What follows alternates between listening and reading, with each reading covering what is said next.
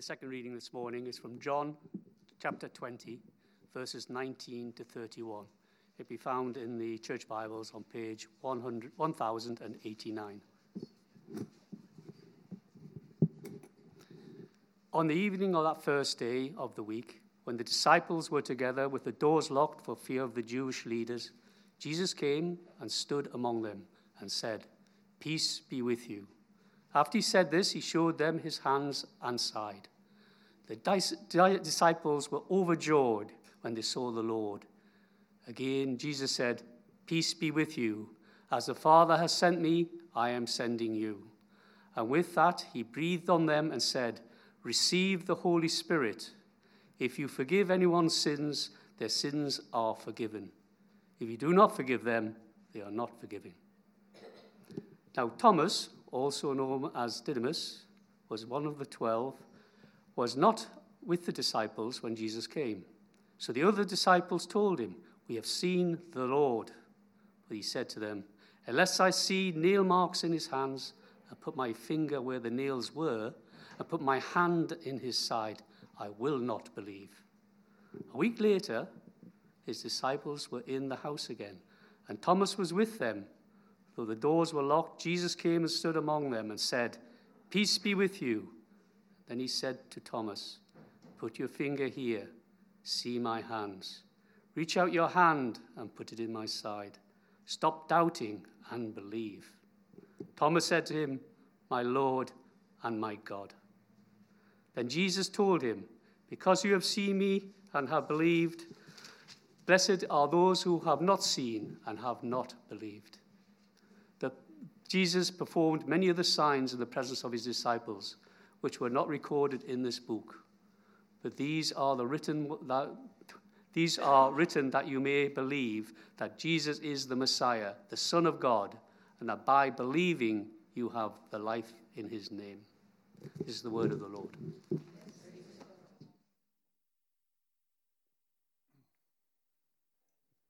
Good morning, everyone. I'm going to start this morning by playing a song or part of a song. It's one from one of my favorite albums called Dangerous People by Noel Richards. The song is called Here We Are. It's a very long song on the track, so I cut it down to a chorus and a verse. But listen to the words, which are important, which will link in to what I'm going to say about Thomas this morning. Thank you.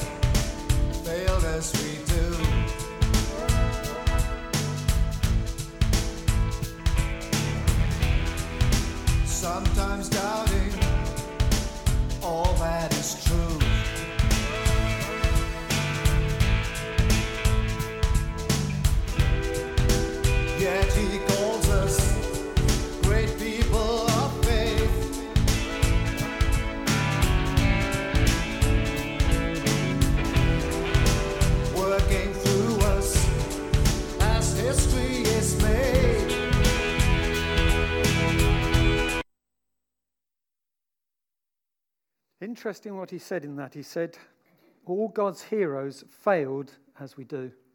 Sometimes I hear some Christians, it's like we're all on the victory side, and if something comes against us, all we've got to do is to rebuke it and it won't happen. But the truth is, we do fail. If people challenge that, I'd say read your Bible from beginning to end and see that God's people, men and women, do at times fail. God's everlasting kingdom will never fail, but people in the short term sometimes fail. And I think we've got to learn to live with that and not pretend it doesn't happen.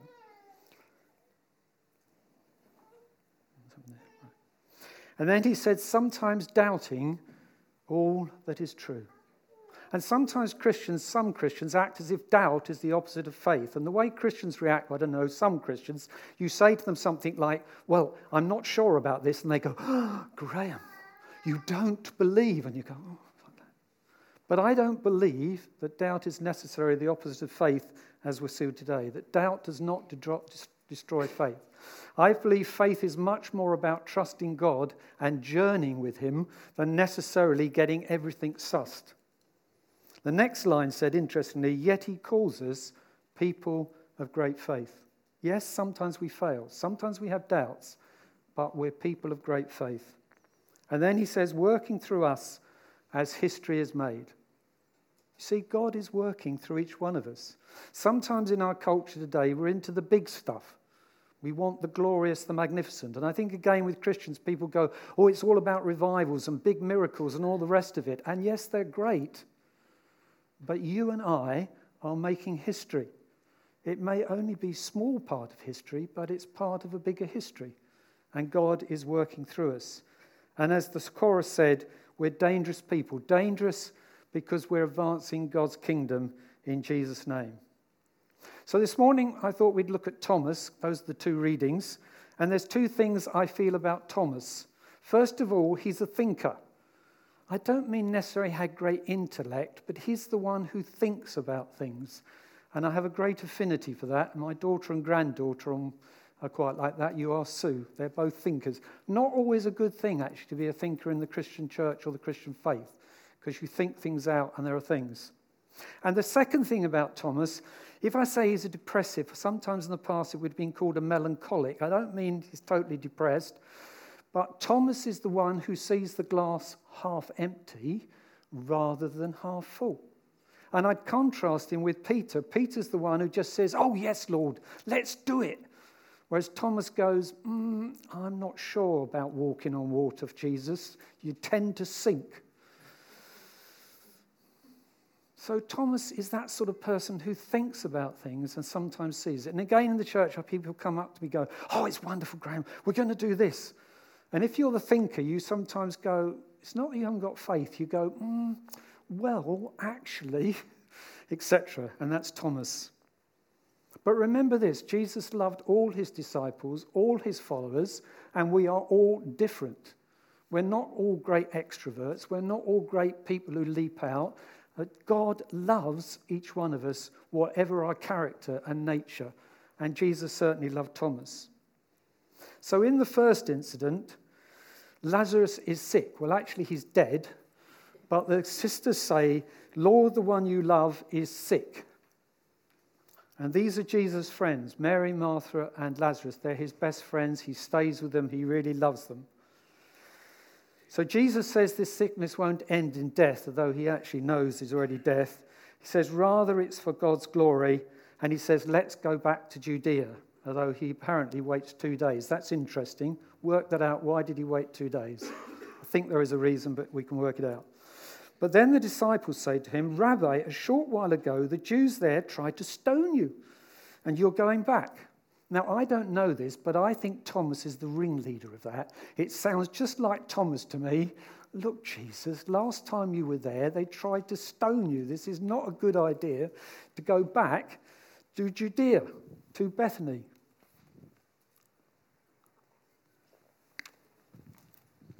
But anyway, Jesus says, let us go back. Then they say, of course, well, if he's, he's only sleeping, we don't need to go back. And then Jesus says bluntly, Lazarus is dead. But finally, Jesus says, Let us go to him. And then Thomas says this just hear him. Let us also go that we might die with him. Typical Thomas. I have a great affinity for Thomas. Some of you may realize that. But notice this about Thomas even though he thinks that it may lead to death, he's prepared to follow Jesus. He's prepared to go with Jesus even unto death.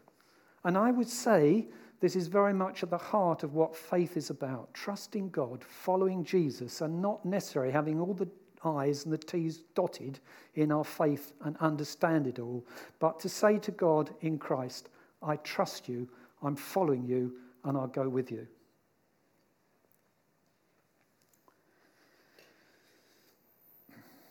And of course, in the second incident, Jesus has risen. Last week we had the two women. They'd met Jesus. Very well done. Jesus is alive. They've met him.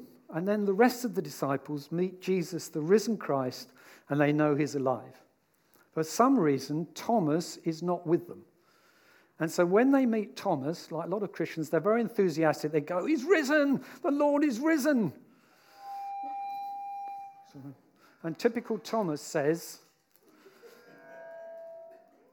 Sorry, Thomas going. So Thomas says, Unless I put my hand in his side and my fingers in his wounds, I will not believe.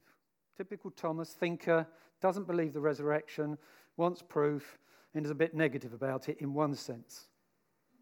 But the disciples are meeting in the upper room, and notice this Thomas still goes with them. Thomas is still following Jesus in his heart, even though he's not sure about this resurrection and does not believe it, he is still following Jesus, his Lord, and goes to the meeting. Now, what is Jesus' reaction to that? Sometimes some of the gospel I hear, I have to be careful to say, but particularly on some of the American God channels, I feel God often has a frown on his face and he does not like us very much because we're nasty sinners and we've got to repent. But the God I know, particularly to his children, has a smile on his face and welcomes us into his arms and into his life. When Jesus raised, was stood on the cross with his arms raised out, I think God in his Son was saying to the world, I welcome you, I draw you to myself because I love my world and I love people. In fact, Jesus said, When I'm raised up on the cross, I will draw all people to myself. This is the God of welcome, the God who loves us, not a sort of serious judge who's looking down his nose at us all the time. Yes, he doesn't like some of the things we do, but he loves us. So Jesus comes into the meeting and he says something like, Peace be unto you. Interestingly, the you is plural. I know in English we only have you, but in the Greek it's you, all of you. Now he knows Thomas is standing there, this guy who's doubting him, and he says, Peace be to all of you. Now, sometimes I feel that God, some people betrayed. Jesus should have said to Thomas, Thomas, how on earth could you not believe in me? I told you. I told you I was going to rise from the dead. But he doesn't say that. He says, Thomas, come here. Put your hand in my side. Put your finger in my hand wounds and believe. It's actually ongoing. He says, don't go on disbelieving, but rather go on believing, because it's always an ongoing journey. That's the Jesus who draws Thomas to himself because he loves Thomas despite this doubt. And through that, Thomas is going on with the journey and says, My Lord and my God. That's the place we've come to, to see this God who is our Lord and our God and who loves us. And this has been my experience. I have shared some of this story before about two years ago, so some of you heard it, but I'm going to say it again and tell you a little bit about myself because I think it links up with Thomas and how God dealt with me. When I was young, we lived in North London. I've got an older sister, and as a family, went to a congregational church. So at the age of five, I went to Sunday school, as you do, and our young people go out. So I heard a lot of the stories about Jesus and then when I was a teenager, I went into what I think our church called senior Bible class, so whatever. So by the age of my teenagers, I could have said Jesus Christ was the Son of God, Jesus Christ died of the sin of the world. I knew a lot. Today's children do not, but I knew a lot. At the age of 18, I hear an American evangelist, Billy Graham. It was actually in an Anglican church, but it was a joint service. And I decided to commit my life to Jesus Christ as my Lord and Savior for the rest of my life. It was a commitment rather than necessarily some sort of emotional conversion. But God loves all our decisions to accept and to follow. So, in fact, because my friends went to this lively Anglican church, I joined this bunch of lively Anglican people. I was baptized and confirmed into the Church of England, having come from a congregational background. After school, I went to university and gained a degree in electrical engineering. And for some reason unbeknown, I could probably think back, I decided I was going to do a higher degree of some description, MSc, PhD, but to do some research. So I went and joined effectively the University of Surrey and did the research at Aldermaston. Yes, Aldermaston. I wasn't in the secret nuclear bit, but I was doing some solid state physics. What I didn't realize at this point in my life was I was sliding into true depression. Nobody around me seemed to have the wit or wisdom, apart from Sue's mum, I think, guessed a bit, but my, nobody thought, Graham, you're becoming depressed. It was very frustrating doing the research. But it was about this time also that many of the traditional churches, Anglican, Baptist, and particularly, came into a touch of the Holy Spirit. It used to be called the baptism of the Holy Spirit, and it seemed to be most people who had this baptism of the Holy Spirit spoke in tongues. And I'm one of these people, when I hear something, new author, new something, I love to find out about it. So I said to God one night, from Luke's Gospel. He says, If you then, though you're evil, know how to give good gifts to your children, how much more will the Father give in heaven give the Holy Spirit to those who ask? And I'm a bit like this. I said to God, Okay, God, if this is real and if this is for me, I am asking you for the gift of the Holy Spirit. And I actually said, God, if it's really for me, I want it to rain tomorrow all day. Now, I know you shouldn't put fleeces out. Vicars will tell you, bad job, but I did. And the next day I looked out. Every time I looked out, I could see spits and spatters in the puddles. At the same time of all this was going on, my parents decided to move from North London to the South Coast. I'm in my 20s, and I said to my parents, I am not moving with you. Now, people will say when you're age 20, this is no big deal, you just leave home. But because of the dynamics, of, particularly of my mother and my parents, it was not good news. It was not easy. My mother was not very happy at all. But I told them. And that night, lying in bed, I was actually at my sister's house. I remember just thanking God, saying, Thank you, God, I had the courage to do this, and I'm doing whatever, and I'm going on. And suddenly, I'm speaking in tongues. Nobody laid hands on me, nobody taught me, nobody said anything. I'm just praying in this language. And I thought, this is great. But about four or five days later, I have a very messy nervous breakdown. I'm taken to a mental hospital where I stay two weeks. And when I come out as an outpatient, I was under the consultant psychiatrist, and I am in deep clinical depression. I do not believe there is a God. I've sort of virtually lost this. There's possibly no God. There's no hope at the end of the tunnel. I could not read my Bible. I tried, but I could not read it. And prayer was almost impossible because prayers bounce off the ceiling. There's no hope, there's no God. And if I came into a meeting like this, which was lively, people singing, hands in the air, passion, I used to feel really tense and frightened. And Sue would tell you, I used to go for a walk out in the fresh air outside. That's where I was at. And I even thought at several times about taking my own life because there's no hope, there's no God, there's no light, and the bottom of this black pit, if you ever get there, is awful.